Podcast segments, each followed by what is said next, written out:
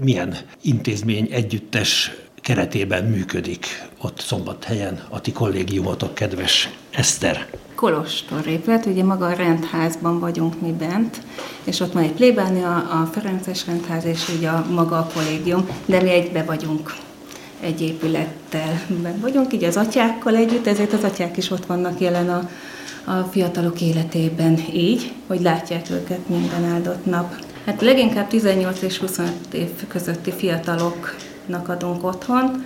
Van, akik ott laknak életvitelszerűen, valaki pedig mint kollégistaként egyetemi hallgatók, vagy érettségi után valamilyen szakmát tanulnak, számukra vagyunk nyitva. Nem egyértelműen csak kollégium, inkább otthon. Én inkább úgy hívnám. Ha lehetne módosítani, akkor lehet, hogy otthonnak módosítanám. Miben más a Ferences templom, mi a sajátossága? Nagyon sokan oda járnak a gyónni, és mert hogy mindig lehet egy gyónni, több atya van, akinél lehet gyónni.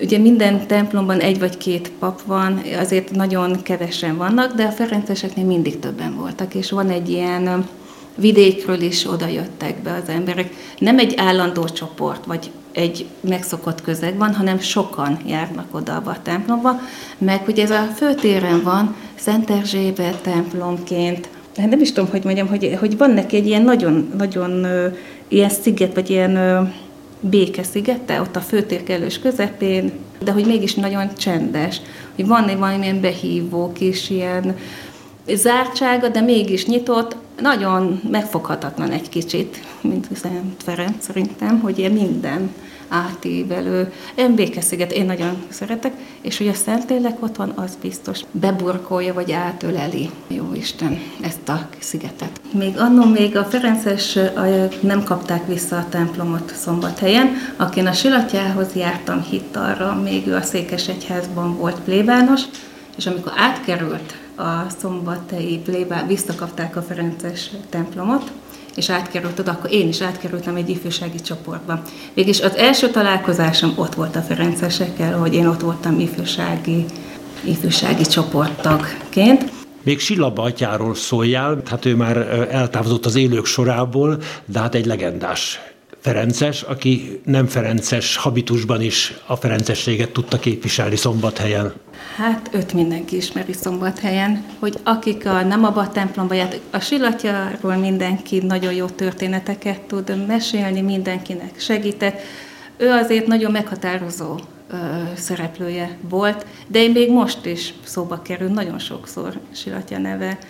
Nagyon határozott volt, és mindig segítőkész volt illetve hogy egy megoldás, mindent, hogy hogyan lehet megoldani a dolgokat, hogy arra törekedett ő. És akkor későbbiekben egy kicsit eltávolodtunk, még más templomba jártam, és 11-ben elkezdtem zarándokolni a Ferences zarándoklaton.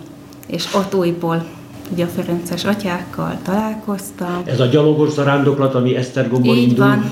nagy boldogasszonykor? Így van, igen, igen, igen. És a hetedik évben, 17-ben akkor voltam, igen, hetedszerre mentem. Akkor került szóba ez a kollégium, és a Bence testvérrel beszélgettünk, és így kerültem én oda vezetőként. Hát ez az zarándoklatnak köszönhető volt. Pedig én nem gondoltam volna, hogy valaha zarándokolni fogok, megmondom őszintén. Szombathelyen nagyon nagy hagyománya van a Mária Celi zarándoklatnak, és mindenki arra felé zarándokol. Engem nem vonzott, de aztán valahogy egyszer csak jött, hogy el kell kezdeni gyalogolni valami miatt. Lehet, hogy emiatt is kellett gyalogolni, csak sokáig kellett gyalogolni. De nagyon jó, én nagyon szeretem, és nagyon várom már, hogy újból legyen zarándoklat. Sajnos ez a vírus helyzet ezt is kicsit visszaszorította, de reméljük, hogy azért itt nem fog vége szakadni ennek. Említetted, hogy gyalogolni kell. Egészségügyi okokból kellett gyalogolnod, és akkor választod a zarándoklatot? Vagy hogy kell ezt érteni?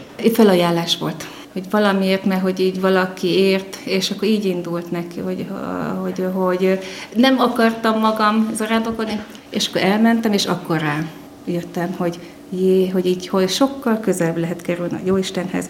Megértettem a rózsafüzérnek a lényegét, mert hogy a rózsafüzért, mikor imádkoztuk, akkor lehetett. Bírtam a gyaloglást, és ugyanezt éltem meg a, a Ferences zarándoklaton, hogy amikor együtt imádkozzuk a zsolozsmát, vagy énekelünk, vagy rózsafüzért mondunk, akkor így közösségben vagyunk, hogy ennek mekkora ereje van. Hogy ez csak, csak itt és úgy lehet, saját bőrön lehet megtapasztalni, ezt másképp nem lehet. Ez a 250-300 fős évente ismétlődő gyalogos zarándoklat rabulejti az embert ezek szerint. Igen, mindenkinek ajánlani tudom, mert hogy nem lehet ezt, ezt elmondani, nem lehet, hogy milyen élmény. Ott kell lenni, át kell érezni, és hogy a Jóistennel nagyon könnyű találkozni, de közben sokat kell gyalogolni, vagy menni érte, el kell jutnunk a határunkig, hogy levetkőzzük azokat, amiket hordozunk, és hogy itt ott állni jelenben. Mert hogy az itt és most, illetve hogy jelenben lenni, mert hogy csak arra figyelünk, hogy egymás után tegyük a lábunkat, és így könnyebb eljutni a Jóistenhez, hogy ez az út.